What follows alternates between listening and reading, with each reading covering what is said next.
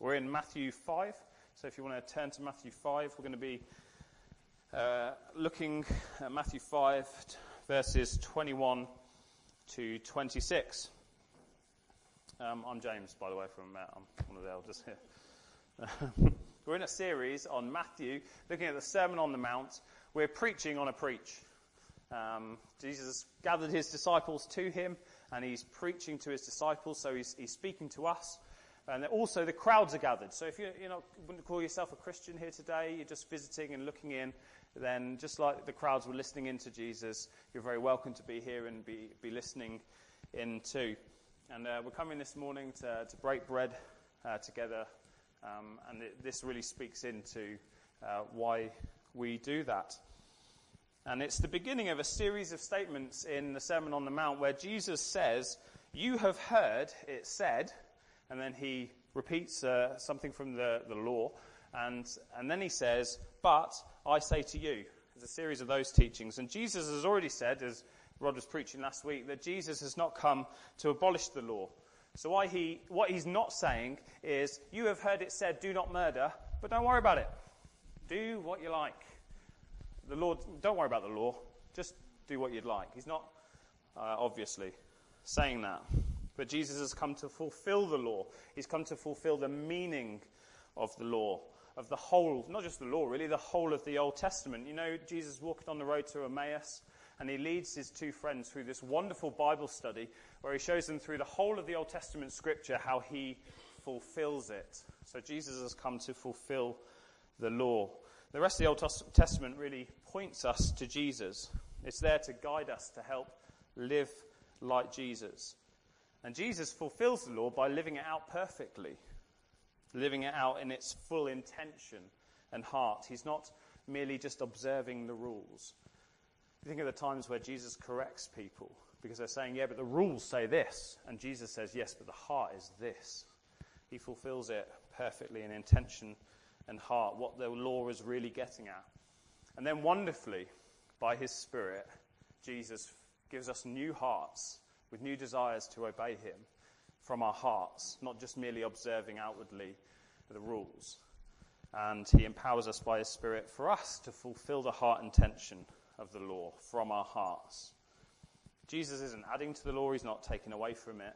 What he's doing is revealing its full intention. He's taking us deeper into the meaning of the law and helping us to live it out.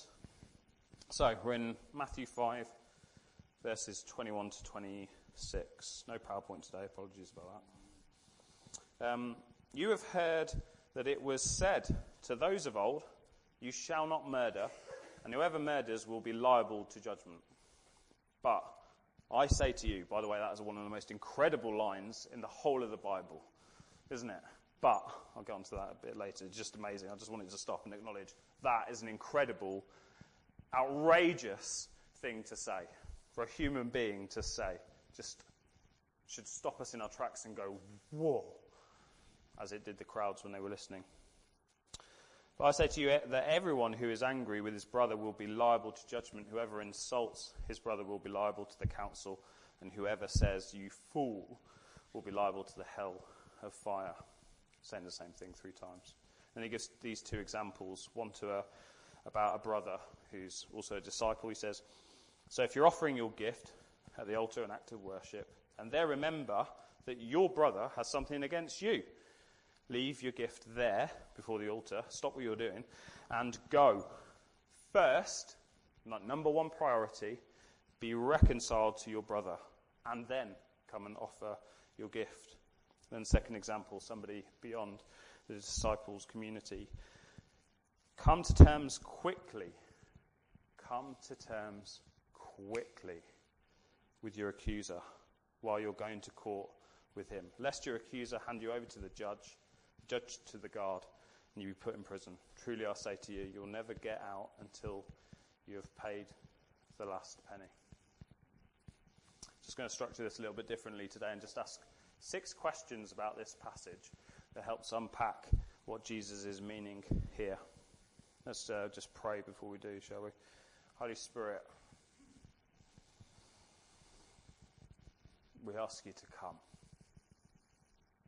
Lord, we want to hear your voice this morning. We don't want to go through the motions, just understand another text, just listen to me. We want to hear your voice to us personally. So we pray, come be here with us. Expose the thoughts and intentions of our hearts, stir them up, and help us deal with them by your Spirit speaking to us, convicting us of our need for Jesus and his mercy, and convicting us to live differently. Holy Spirit, come and do a work in us, we pray. Amen.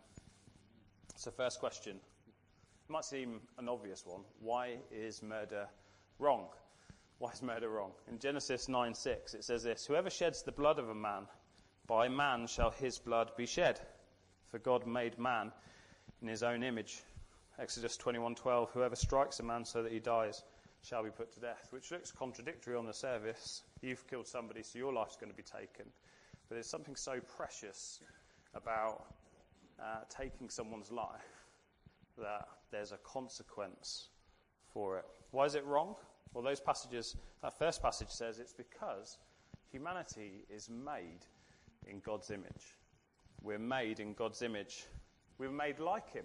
We display, as humanity, something of the goodness of God amongst us. As we look at one another, we see something of the goodness of God. We were made to be a physical representation of how, just how good God is in the world. And we were to become the home and the dwelling place of God Himself. So, therefore, we have value as those who are made in God's likeness. And so, an attack on a person is not just an attack on that person, it's an attack too on God Himself, because it's an attack on His image. So, we have value because we're made in His image. And that's everyone. It doesn't matter whether you're old or young or in the womb, it doesn't matter whether you're educated. It doesn't matter whether, what your background is. It doesn't matter whether you're rich or poor, black or white. All of us are made in the image of God, and therefore we have value. And honestly, I know people say it's wrong to murder, but I don't know any reason beyond that we're all made in the image of God that's a good one and a, that has a solid foundation for why you shouldn't do that. It's because we're made in the image of God. And so there's a consequence for murder. You might remember the story of Cain and Abel in Genesis 4. Cain gets jealous um, against his brother, he gets angry with him. His, the anger doesn't, he doesn't get angry for a moment. It consumes his heart, his inner self. He doesn't master his anger. He doesn't rule over it. And so his anger masters him. And that's the case with anger. If you don't master it, it masters you. And the anger m- masters Cain, and he ends up murdering his brother. And then the Lord comes to Cain and he says this What have you done? The voice of your brother's blood is crying to me from the ground, i.e., your brother's blood is crying out for justice to me. There's got to be a consequence for this wrong done, this grievous wrong against your brother Abel, but also against me. The, the, the blood that's crying out for the grand, ground demands God's response out of his goodness and out of his sense of justice. And then God goes on, and now you are cursed from the ground, consequence, which has opened its mouth to receive your brother's blood from your hand. When you work the ground, it shall no longer yield to you its strength. It shall be a fugitive and a wanderer on earth. So murder is wrong because we're made in the image of God. The second question, why is anger wrong?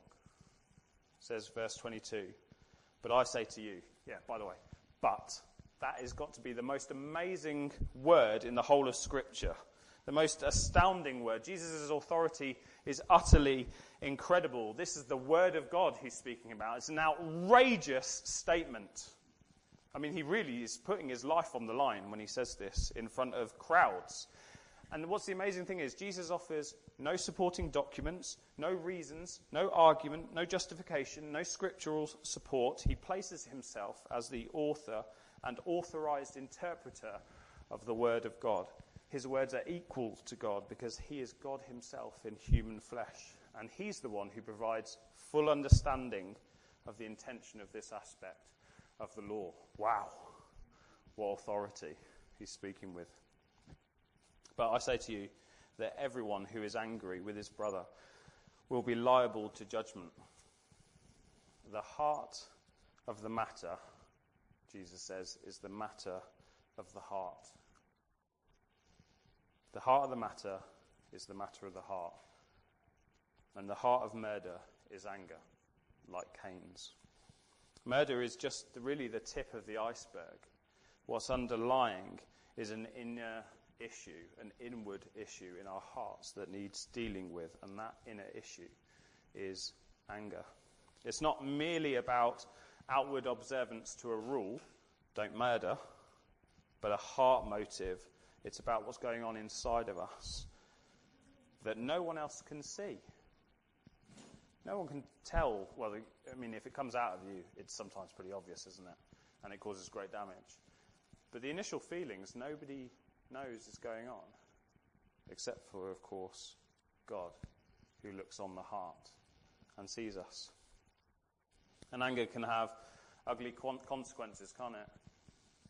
It can, ongoing anger can lead to resentment, bitterness, slandering, reviling others, speaking badly of others. It can do huge damage, can cause real hurt, real pain in people.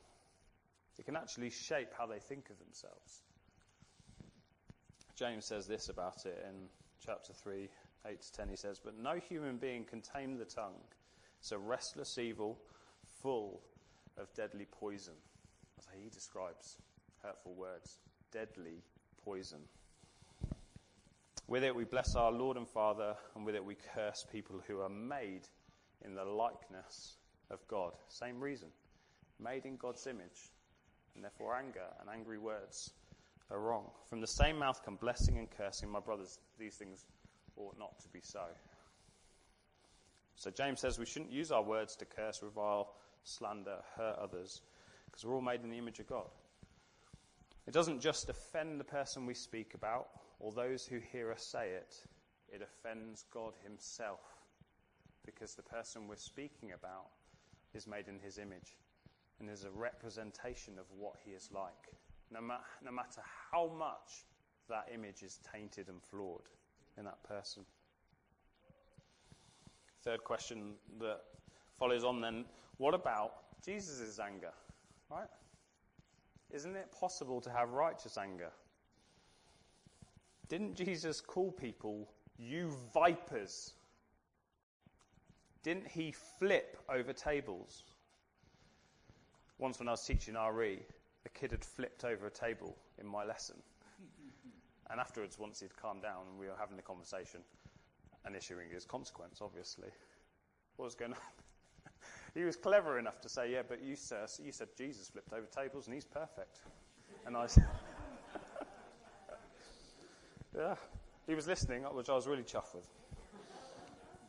But when people made in God's image wrong God and wrong others, as opposed to loving them and loving God, anger in response is an appropriate emotion in the moment. It is an appropriate emotion. Why is that? Well, something sacred, the image of God, has been desecrated. And actually, therefore, it's a right emotion to feel. Romans 1 and Ephesians 2 talk about God's anger against evil, about the evil of not loving God and not loving others, about hurting others. And it says that God is rightly angry seeing this evil destroy and hurt those who are made in his image. He hates it. And God is rightly angry. I wonder how you feel when you hear that, that God is angry. He hates things. He hates this. That can be a problem for some of us. We hear God's a God of love. Surely the opposite is anger and hate. He can't be both at the same time, surely. Have a listen to this just as a short kind of answer to that. One writer says, The holiness of God is at war with all bitterness, hatred, and hurting. And where divine holiness collides with our hostility, the crash is called the wrath of God. God's wrath is God's war of love against everything gratuitously hurtful. God's love would not be love if it did not work to remove all that ungraciously hurts. The wrath of God does not disprove, it proves the love of God. Because we're made in His image, we too experience the same, rightly experiencing the emotion momentarily of anger when we see the injustices in the world of people not loving God, of people not loving one another. And we're right to feel that emotion. In fact, Paul says in Ephesians, which I'm going to read later, be angry. He actually commands it. So to be angry at times can be a good thing, an appropriate thing. Fourth question then. So, why does Jesus say we're wrong to be angry then if there is a type of anger that's okay? Why does he say here anyone who's angry is liable to judgment? Why does he say that? Well, Jesus uses a bit of grammar, a present tense participle. He's saying everyone who is angry, which reads everyone who is being ang- ongoingly angry, carrying anger around with them, remaining angry, nursing a grudge.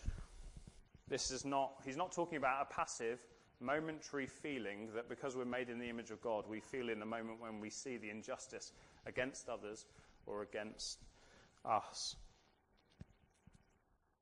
What he's talking about is uh, a decisive, active, ongoing anger, which consequently hurts others. When we choose not to master that momentary anger, it masters us, and therefore it hurts others, just like Cain hurt his brother Abel. It bears no good fruit. In fact, in James somewhere he says it doesn't, it, the anger of man doesn't produce the righteousness of God. Anger of man doesn't produce the righteousness of God. It bears no good fruit. And God urges Cain in that story in Genesis 4. He says this Sin is crouching at the door. He's imagining this kind of like beast or lion, kind of crouching at the door, waiting to pounce on you and rule over you and master you.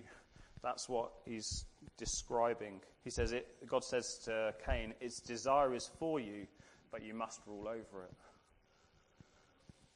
Ephesians, Paul says the same. Be angry. That's a command. There's something loving and appropriate about it. And do not sin. Or you can be angry for the moment, but then don't go on sinning. Don't let the sun go down on your anger. Deal with it internally and appropriately. And I'll talk a bit about how we can do that a little bit later. Don't know why that's on. And then he says, and give no opportunity to the devil. Don't let him get in the door, get between you and other people. Don't let it snowball and get out of control and hurt others. And the, cha- the passage we've just read, Jesus says, first be reconciled. Immediately, first thing you need to do is decide to try and go and be reconciled with that person in whatever way. To take action.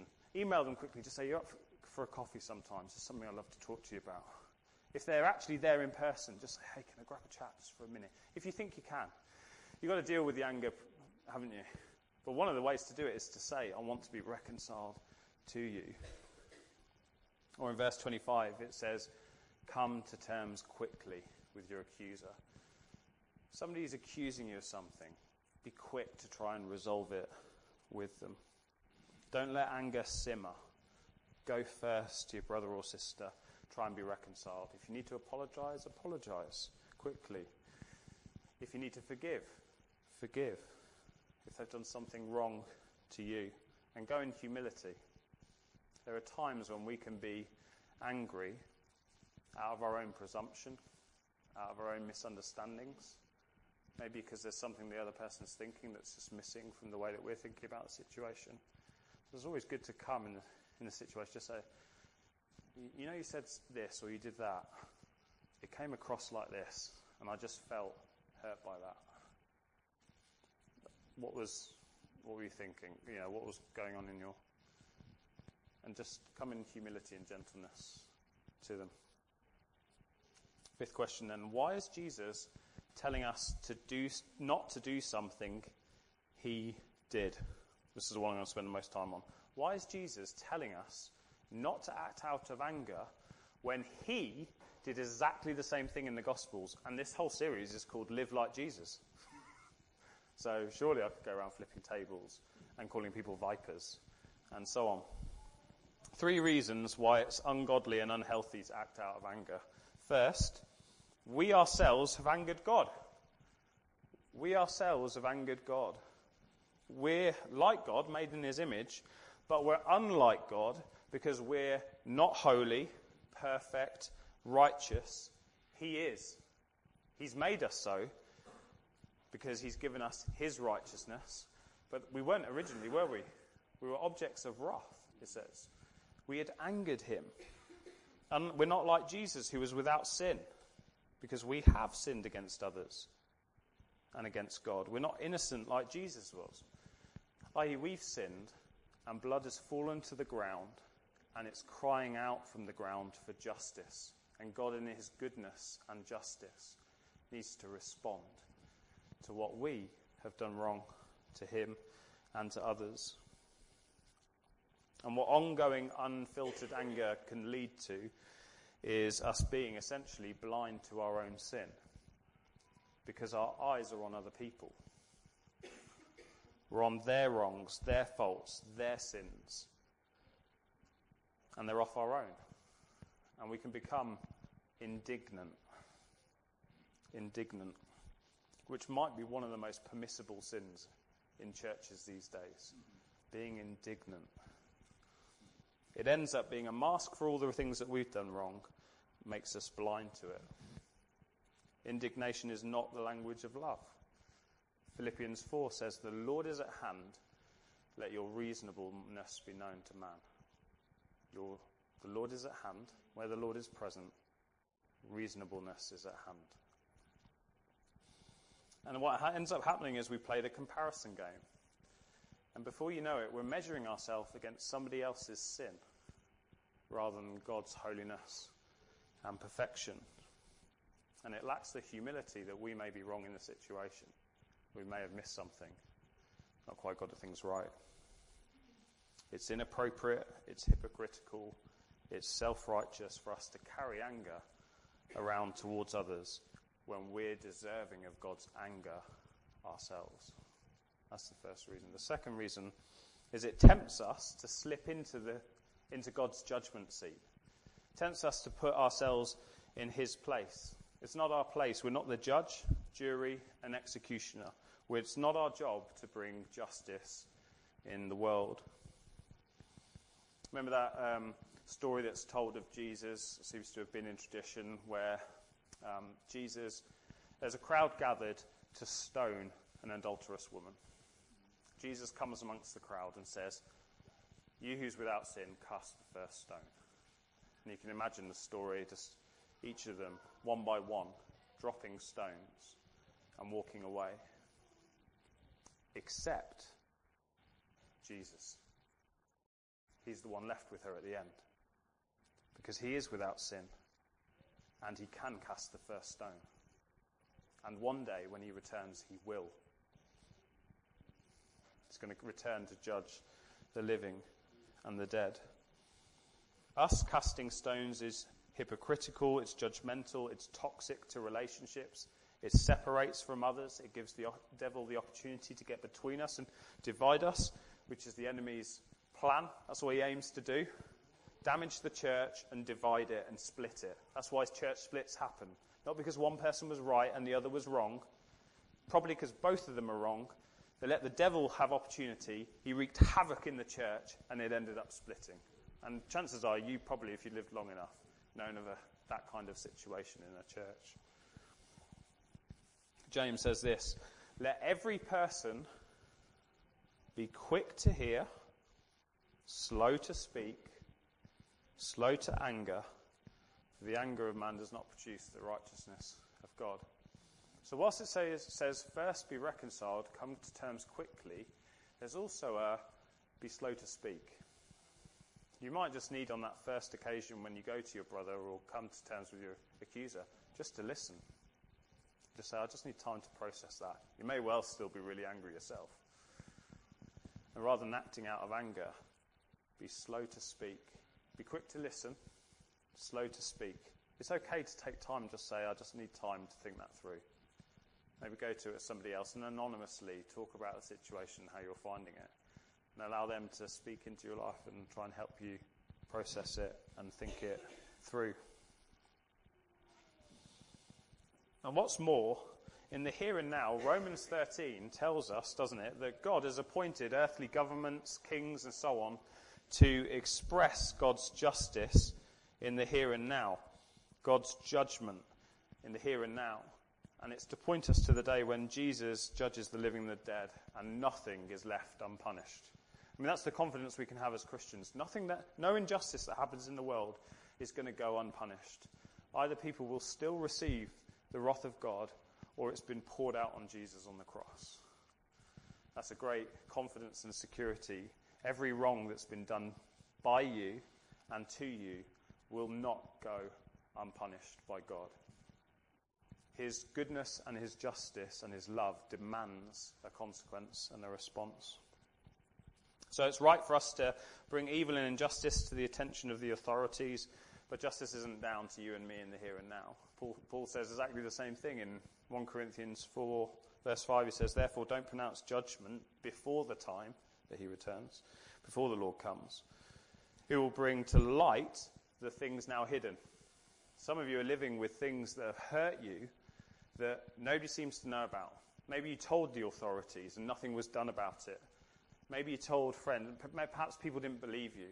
Perhaps there was no consequence in the moment. But God sees everything and He'll bring to light everything that was hidden in this life and will disclose the purposes of the heart, and then each one will receive his commendation from God. That's the second reason it slips us into God's judgment seat. Final one. Thirdly, why is Jesus telling us not to do something he did? Third, it totally ignores the cross. It totally ignores the cross. On the cross, Jesus absorbed in himself the fullness of God's righteous anger and wrath against all the evil and injustice in the world, all the ways in which we have not loved God and have not loved others, all the hurtful words, all the angry thoughts, all the self righteous indignation, so that God's wrath could be poured out on Jesus on the cross and could be turned away from us. By faith in Jesus, if you're a Christian here today and you put your trust in Him, because of what he's done, we will never experience what we truly deserve, which is the anger and the wrath of God. And in light of that, we'll come to celebrate in a moment when we break bread. Jesus' body broken for us, his blood shed for us on the cross. In light of that, the question, why does Jesus do something that he tells us not to, completely dissipates just doesn't become a question even more. It reveals the inappropriateness of our anger, our ongoing resentment, bitterness, when we've been shown incredible mercy. Incredible mercy. Can you imagine the wrath of God against all of your sin imperfection, your unrighteousness, your faults, your failings, every angry thought, every angry word, every time you've hurt somebody else, God's pouring it out on you for, his, for, for justice and goodness sake, for the, for the love of God, pouring it out on you. And yet, Jesus has stood in the way. It's been poured out on him. The mercy God has shown us in Christ Jesus. To then go and pour it out on somebody else when He's shown us mercy in Christ, to then go and let them have it. is just so inappropriate, so wrong. Jesus tells the parable of the unforgiving servant, doesn't he? He forgives a servant of his debt, and that servant goes away, meets with somebody who has a debt against him, and he doesn't show mercy to them. Jesus says, if you don't forgive others, you won't be forgiven yourself. One of the fruits of knowing the grace and mercy of God is our own forgiveness and mercy towards others. If we're not merciful towards others, it's a real, you know, warning light, big flashing light. Do you really know the mercy of God if you just let other people have it? It's so at odds with his wonderful, loving, gracious mercy towards us in Christ and what he's done on the cross, as we're going to celebrate in a moment. Final question to land. How then do we extinguish anger? This is hard, isn't it? Because I can think of times, not, not too distant past, where I have felt intense anger. I felt horrendously grieved. People have behaved outrageously to me. And I've got quickly angry. And I've got a decision to make in that moment. Do I get self righteous about it? Do I let resentment grow? Do I let bitterness in? Or do I go and be reconciled and come to terms quickly with how I'm feeling about it? Do I deal with it and remind myself of the mercy of God? We all have those moments, don't we? Unless you're a hermit, never talking to anyone. Otherwise, you always experience this. This is common to all of us. So, how do we extinguish it? Paul writes to the church in Ephesus, "Let no corrupting talk out of your come out of your mouths, but only such as is good for the building up, as fits the occasion, that it may, may give grace to those who hear."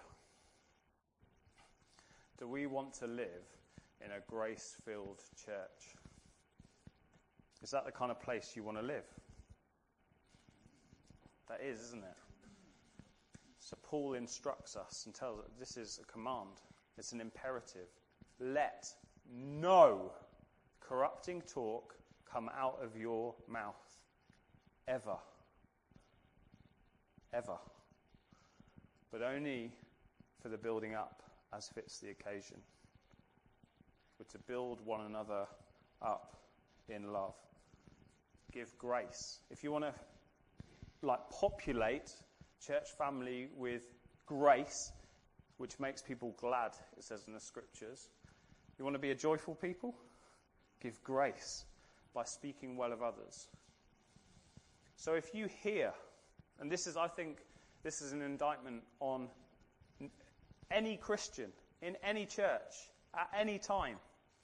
If you hear somebody talking in a way which is not gracious, is not loving, speaks badly about another person, you need to try and think in the moment that is deadly poison. That talk is the kind of thing that wrecks churches, hurts people, damages us. And just say, Have you gone to the person and talked about it? Just remind them of the scriptures. It says first, go and be reconciled. Have you gone and talk, talk to them about it? Have you read the story of Cain and seen what happened when he didn't get hold of his anger? Don't let it go before the, don't deal with it before the sun goes down. Or Matthew, Matthew 18, 15, where Jesus says, if your brother sins against you, first go to him. If somebody wrongs you, don't talk about it with other friends. Don't share it with your family. Don't talk about it in life group. Jesus says, first, go. Be reconciled. Tell your brother or sister what they've done wrong against you. That's the first thing we should do. And even if it doesn't go how we planned, that's not an excuse for us to talk badly about the person. Just like Jesus has absorbed our sin, sometimes we have to absorb the sin of others, don't we? They've hurt us. The injustice is still there, and you just have to absorb it. That's the cost of being a disciple of Jesus. You don't, God does not give us opportunity to just let them have it. Uh, secondly, pray for those who hurt you. Later in this chapter, Jesus says this But I say to you, love your enemies and pray for those who persecute you or hurt you. Forgive them, be kind to them, be gentle, be tender hearted towards them. I'm preaching to myself here. You, some of you, have probably experienced times when I've not been particularly tender hearted and kind. We all do it, don't we? But that, pray for them. It changes your heart. When you go to God in prayer for the person, even though you're angry with them, it has the power to change your heart. Because God impartates something of his heart for the person and helps us deal with it. Third and final thing break bread. Break bread and remember the mercy of God towards you. So, just as we uh, do that, should we um, just quieten ourselves before the Lord and we'll just still ourselves before we do that? Uh, just a f- sorry, just a few notices before we do. If you uh, believe and have faith in Jesus, you're welcome to join us in eating bread and wine. There's gluten free on the front tables, um, and there's some at the one at the back as well. Um, let's quieten ourselves uh, before the Lord and just allow the Holy Spirit to come and speak to us.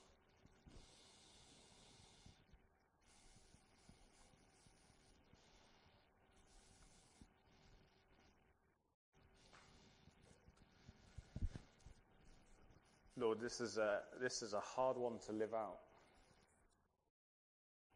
This is a hard one to live out. When you've been hurt, when you're rightly angry in the moment, to deal with it and master it is a difficult thing to do. Thank God. Thank you, God, for your Spirit who empowers us to do what's miraculous, really. pray, Holy Spirit, just come now and speak to us. Speak to our hearts, just enlighten us. Maybe there's deep anger in some of us that actually we've never really dealt with. We're resentful and bitter towards the person. It happened a long time ago and we've just never really dealt with it. It's always there. It erupts from time to time when somebody stirs the pot, as it were. Lord, just come and reveal those things to us so we don't go on living with them. 1 Corinthians, when it talks about the Lord's Supper, says, examine yourself. And lots of people interpret that kind of casually is examine your own sin. What it's really saying is examine your attitude towards others. Lord, just come and speak to us now. How are our attitudes towards other people?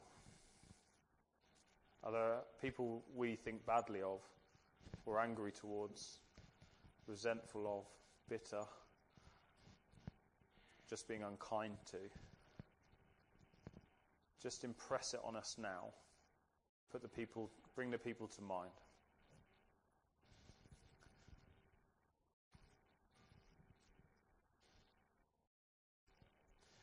Before we come to break bread, folks, it's imperative we take decisive action right now to decide what we're going to do about being reconciled with that person. So decide in your mind what is it you need to do to be reconciled, attempt reconciliation with somebody who has wronged you and hurt you. What are you going to do about it? Might not be possible to do it, probably won't be possible to do it now, but what are you going to do?